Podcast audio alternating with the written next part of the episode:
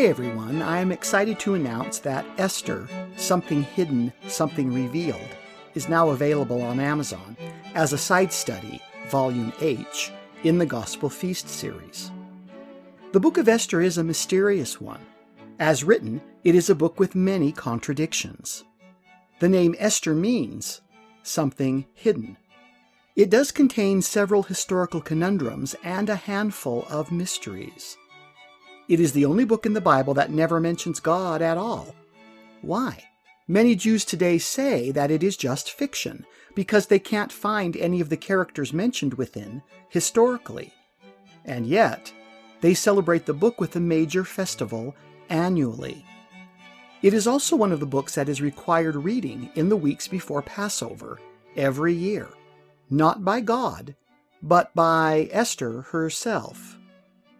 Why do this if you insist the book is just fiction? It is one of the only books that Joseph Smith made no corrections to, although he considered it to be historical. How is any of this possible? Esther reads as an eyewitness account, but then struggles with the simple logical issues and frequently contradicts itself in some very strange ways. How come? Considering that Esther became the most powerful queen of the world's largest empire, none of this makes any sense. Or does it? Despite the wonderful story, we are left with the puzzling questions. Who was King Ahasuerus? Who was Mordecai? Who was Haman? And actually, who was Esther? The answers may just surprise you. The book is not fiction. And in fact, all of the puzzling contradictions were put in place for a very devious reason, and not by Esther.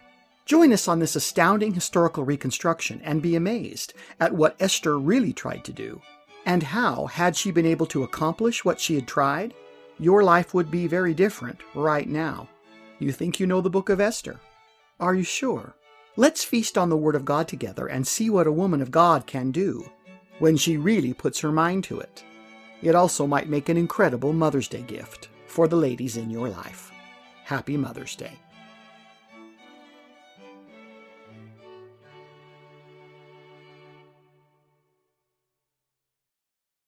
This is the gospel feast for those who want a little meat after their milk. It's time to feast on the word.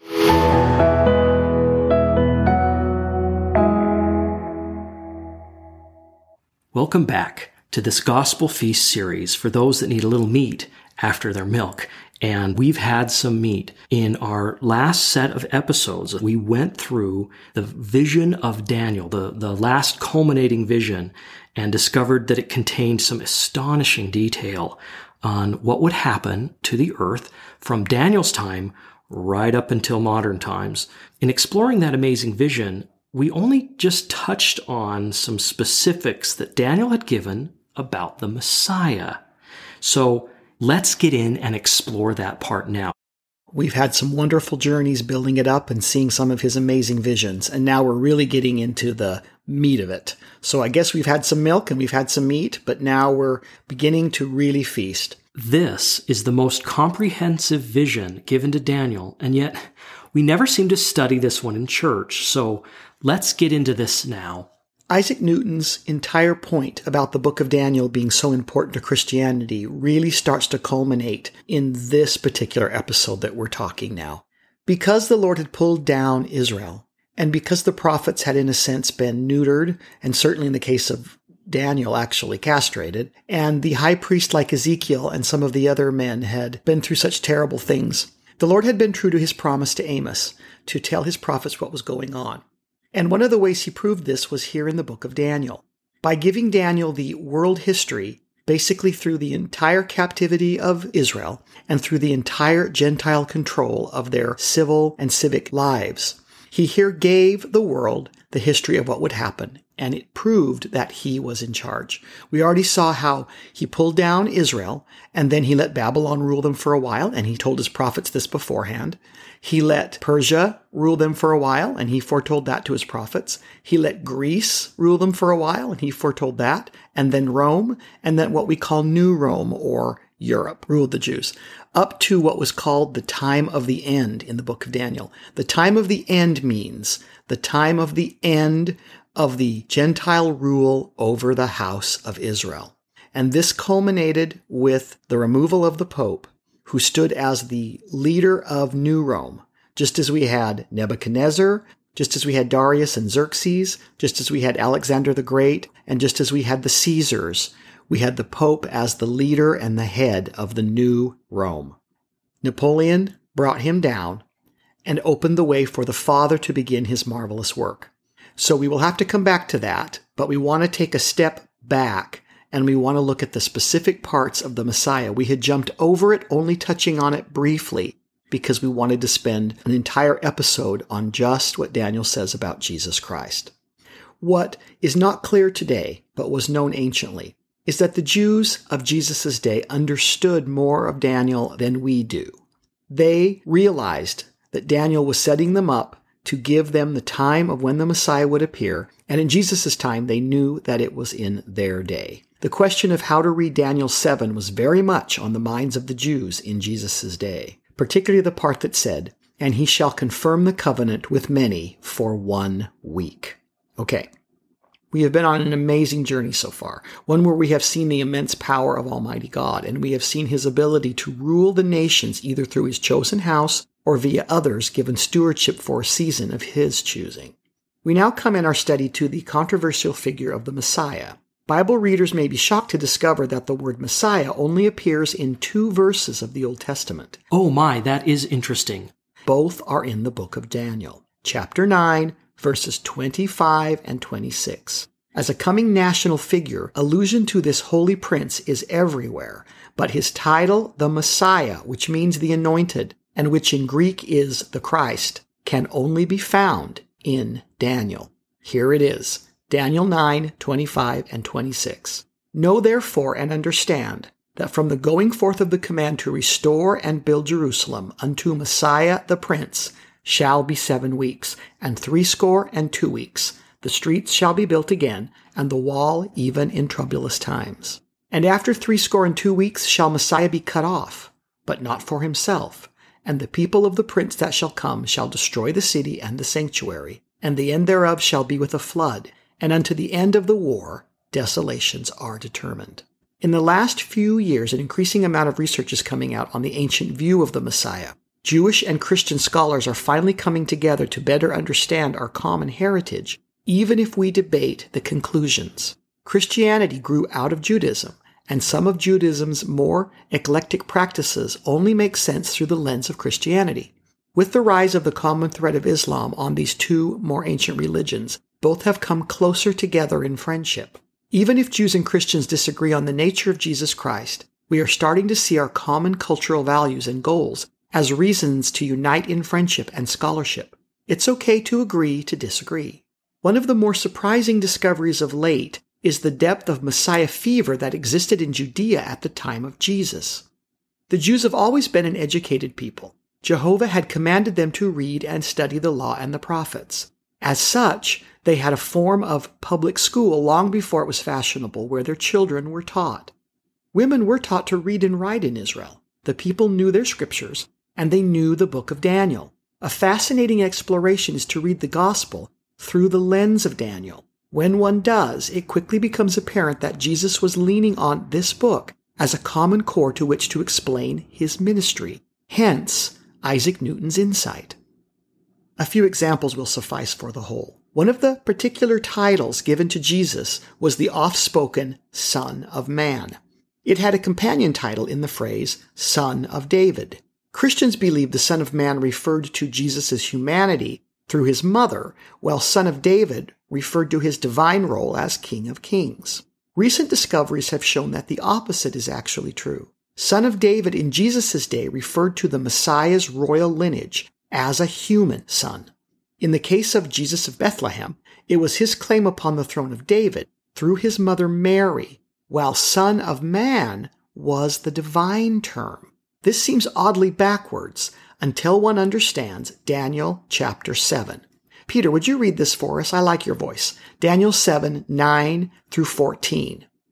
I beheld till the thrones were cast down, and the Ancient of Days did sit, whose garment was white as snow, and the hair of his head like the pure wool. His throne was like the fiery flame, and his wheels as burning fire. A fiery stream issued and came forth from before him. Thousand thousands ministered unto him, and ten thousand times ten thousand stood before him. The judgment was set, and the books were opened. I beheld then, because of the voice of the great words which the horn spoke, I beheld even till the beast was slain, and his body destroyed, and given to the burning flame. As concerning the rest of the beasts, they had their dominion taken away, yet their lives were prolonged for a season and time. I saw in the night visions, and beheld, one like the Son of Man came with the clouds of heaven, and came to the Ancient of Days, and they brought him near before him and there was given unto him dominion and glory and a kingdom, that all people, nations, and languages should serve him. His dominion is an everlasting dominion, which shall not pass away, and his kingdom that which shall not be destroyed. Many in Jewry believed that this Ancient of Days was God, although closer study will show that this doesn't make any sense. Joseph Smith taught that this ancient and holy man was actually Father Adam, hence the title Ancient of Days. Adam, being the first man, is the oldest of all men and therefore the most ancient of days. Coming to this ancient man is one so glorious and godlike that he is called the Son of Man. Some of the Jews in Jesus' day were hoping that Jesus was this divine Son of Man, this second Adam, if you will. Ah, in restored Christianity, this new understanding is merely faith affirming. As early as the winter of 1830, Joseph Smith was given the following revelation, which he claimed was a restoration of a much older revelation that was given to Moses. Listen to this. Wherefore, teach it unto your children that all men everywhere must repent, or they can in no wise inherit the kingdom of God. For no unclean thing can dwell there, or dwell in his presence. For in the language of Adam, Man of holiness is his name. And the name of his only begotten is the Son of Man, even Jesus Christ, a righteous judge who shall come in the meridian of time. Modern prophets are cool things to have around. They know stuff and share stuff when people will listen to them. Every time that Jesus was called Son of Man, it was the people calling out to him in hopes that he was the promised Messiah, divine and godly, as Daniel foretold. The word Christ, which Christians add to his name today, is simply the Greek word for the Hebrew Messiah, which means here the anointed prince. Another example before moving on. As a wedding gift to the nation of Israel at Mount Sinai, Jehovah had promised that they would be free from disease if they would be true to his commandments. Sickness in the nation, therefore, was seen as a continual reminder that they had not been true to their God and husband. With this in mind, recall the following story from the life of our Lord as found in Mark. This is Mark 2, and let's do 1 and 2. And again, Jesus entered into Capernaum after some days, and it was noised that he was in the house. And straightway many were gathered together, insomuch that there was no room to receive them, not so much as about the door. And he preached the word unto them. Okay, now, Jesus' preaching was gaining so much attention that people were crowding all about the house to hear him. That's what this is saying. So much so that there was no room for any more people. Okay, verse 3. And they came unto him, bringing one sick of the palsy, which was borne of four. Four people are carrying him. Could not come nigh unto him for the press. They couldn't get into the house. There's too many people. They uncovered the roof where he was. And when they had broken it up, they let down the bed wherein the sick of the palsy lay. So it's really kind of funny. The sick man's friends were so determined to get him to Jesus that they tore open the roof so as to lower the sick man on his bed inside. It is assumed that this was Simon Peter's house. Poor Peter is getting his roof torn up. Verse 5. When Jesus saw their faith, he said unto the sick of the palsy, Son, thy sins be forgiven thee. Okay, now note what happens. It is always faith that saves a man. But, double note, the more shocking statement. Only God can forgive sins. The people were prepared for Jesus to be a prophet, but a forgiver of sins? He dared to simply declare them gone without animal sacrifice? This was an entirely new thing in Israel, and if said incorrectly, was blasphemous under Moses' law. Just who is this man? The people started to wonder. Verse 6 But there were certain of the scribes sitting there and reasoning in their hearts, Why doth this man thus speak blasphemies? Who can forgive sins but God only? And immediately, when Jesus perceived in his spirit that they so reasoned within themselves, he said unto them, Why reason ye these things in your hearts? Ah, don't you love Jesus? He even knows what they're thinking in their hearts. As the learned in the law were pondering on Jesus' apparent blasphemy, the Lord challenged their thoughts openly. Whether is it easier to say to the sick of the palsy, Thy sins be forgiven thee, or to say, Arise, and take up thy bed, and walk? Now, this is a fascinating challenge. The scribes believed that Jesus had done nothing more than declare the man forgiven. This was blasphemy unless pronounced by God. It was something intangible to others. Even now, only the one forgiven knows in his heart if he has the peace of God's grace within or not. Only God can truly judge this. Jesus, however, was about to give them something they could perceive a paralyzed man walking again. This was also a cultural slap. There should have been no palsy in Israel. Had the Israelites been true to their marriage covenant with him, there would have been no sickness. Thus, in true Jewish thinking, sin and disease are one. Now listen to verse 10. But that ye might know that the Son of Man, that's the Messiah term, that ye might know that the Son of Man hath power on earth to forgive sins, he saith to the sick of the palsy, I say unto thee, arise, and take up thy bed, and go thy way unto thine house. And immediately the man arose, took up the bed, and went forth before them all, insomuch that they were all amazed, and glorified God, saying, We never saw it on this fashion. Israel had been blessed with holy men from time to time, but truly they had never seen one claiming the divine title Son of Man. This again is from Daniel, who could both forgive sins and heal the body by his own command. Note it well. Jesus said, I say unto thee, I am the Son of Man. There was great excitement in Judea over the expected arrival of the Son of Man. We now know that many who understood Daniel's timetable were watching for the Messiah to appear, just as Daniel had foretold. Try for a moment and think like a Jew of Jesus' day. The great excitement included the following promises. This Messiah would end transgression and sin through reconciliation via everlasting righteousness.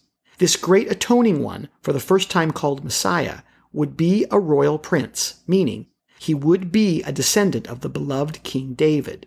This Messiah would be cut off from the land of the living.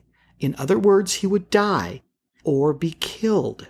This Messiah's death would not be for himself, but prior to his death, he would confirm the ancient covenant of the house of Israel, meaning Moses, Abraham, Isaac, and Jacob with the people. But now note the remaining part. Daniel 9:27. Peter read that one for us. And he, the Messiah, shall confirm the covenant with many for one week, and in the midst of the week he shall cause the sacrifice and the oblation to cease, and for the overspreading of abominations he shall make it desolate, even until the consummation, and that determined shall be poured upon the desolate. And for the overspreading of abomination he shall make it desolate. These are really important words because you're going to remember in Daniel's previous vision, it was talk about the abomination of desolation and that some of these things would happen at a certain time. Again, a lot of Christianity does not understand these verses. They think that they are connected to Greek history. They are not. Note, midway through his mission, the Messiah would end the Jewish religion. That's what Daniel says. This Messiah would also bring about a terrible desolation on the nation, in order that abomination might be made complete. This abomination would be so final as to be the complete destruction of the Jewish way of life in their promised land. Okay, Take a moment and let the full weight of these few verses sink in you. They are often misunderstood. If you are not shocked by this, you are not thinking Jewish enough. How long has the Jewish nation waited for the Messiah? How long have they petitioned God to send him? Despite their hopes for his glorious appearance, just what did they expect the Messiah to do when he arrived? The answer most often given is to reestablish the political and religious power of the house of Israel. Christians teach that the reason the ancient Jews missed the Savior when he came was because they were searching for a political leader, a great king, to save them from Roman power. Where did they get this idea? A simple reading, and the only book in the Old Testament to actually use the term Messiah says none of these things. Daniel's Messiah would confirm the covenant Jehovah made with the Jews and Israel at Sinai and then be killed, but not for himself, but to bring about righteousness for others and then destroy the Jewish culture. This is what Daniel says. And it may be the book of Daniel that answers another mystery, one still celebrated each December at Christmas time. Oh, a Christmas mystery? I'm intrigued. Who sent the Magi? Ah. Each Christmas season, nativities throughout the Christian world retell the birth of Jesus Christ. There is recounted the angelic choirs and the announcement to the shepherds that the Lamb of God had been born. More curious, however, is the account of the Magi coming from the east bearing gifts with foreknowledge that the rightful heir to the throne of David had been born. We are too quick in our modern world to read and accept all things simply. Knowledge from on high comes through feasting on the Word. And I believe a better translation here would be savoring the Word and meditating on its meaning. So let's do it. How is it possible that pagan magi from the East knew more about the exact coming birth of Jesus Christ than the Jews entrusted with the Holy Scripture? The answer can only be found in meditation on the account. First, we know these men were magi. Second, we know they were from the East. East of Jerusalem is Babylon, which was the home of the Magi. The greatest of all the Magi is the name we also know Belteshazzar, the chief Magi. Belteshazzar means master of wisdom, the name of whom Jehovah himself would say, No prophet was smarter, and no secrets were hid from him. This chief magi was, of course, Daniel. The magi are also known as the wise men. We have already seen that Daniel had access to the precise calendar of God's plan for Israel. Daniel is the only prophet to openly declare the exact times and titles of the Messiah. He may have even coined the term as far as we know. It is no stretch of the imagination to say that Daniel knew, if not the exact time of Jesus' birth, then close enough to have prepared a royal birthday present for him. Daniel was greatly loved of the Lord, and Daniel greatly loved him back. It is my speculation that Daniel commanded his magi through the centuries to watch for a particular time when the signs in the heavens were correct, that they were to deliver a gift of love to the infant king of the Jews. And what did Daniel, a royal prince himself, send to his royal kin and redeemer? a gift only a prophet with knowledge could understand, a gift that still puzzles biblical students today, the perfect gift for a king and God and sacrifice. It was the gift from one prince to another. First, gold, the highly prized gift of kings, the metal of power and might, a gift I am sure was much appreciated by a humble carpenter who needed to flee at night and set up a temporary home in Egypt. Frankincense, an incense for priests made from the resin of balsam trees. It was also highly prized in ancient Israel and Egypt. Another perfect gift to give one who would be our great high priest, fulfilling the role of Melchizedek on high, a firstborn son after the order of God himself. And myrrh, considered by Hebrews to be one of the most precious of plant products. It was used in the holy oil needed to anoint the tabernacle, the Ark of the Covenant, the altar of God, and the sacred vessels of the temple. All of those are symbolic of Jesus. It was also used in embalming and death rituals, another far too perfect cultural gift to present to the physical embodiment of all this holiness, the temple and sacrifice made flesh. These gifts were a love letter written by Daniel to his Savior yet unborn. There is no other explanation. This is wonderful. I hope all those that are listening are enjoying this as much as I am. Let's continue our feast. As Jesus began his ministry among the Jews, there was much whispering about what made him special. Some argued that he was a prophet, or possibly even Elijah returned before the great and terrible day of the Lord. The Lord straightened out some of this confusion when asked by the pure and humble, but had little time for the haughty and arrogant who merely wanted to challenge or demean him. John the Beloved and Andrew Bar-Jonah heard the Baptist's declaration of Jesus and quickly told Andrew's brother Simon, who was renamed Peter, that they had found the Messiah.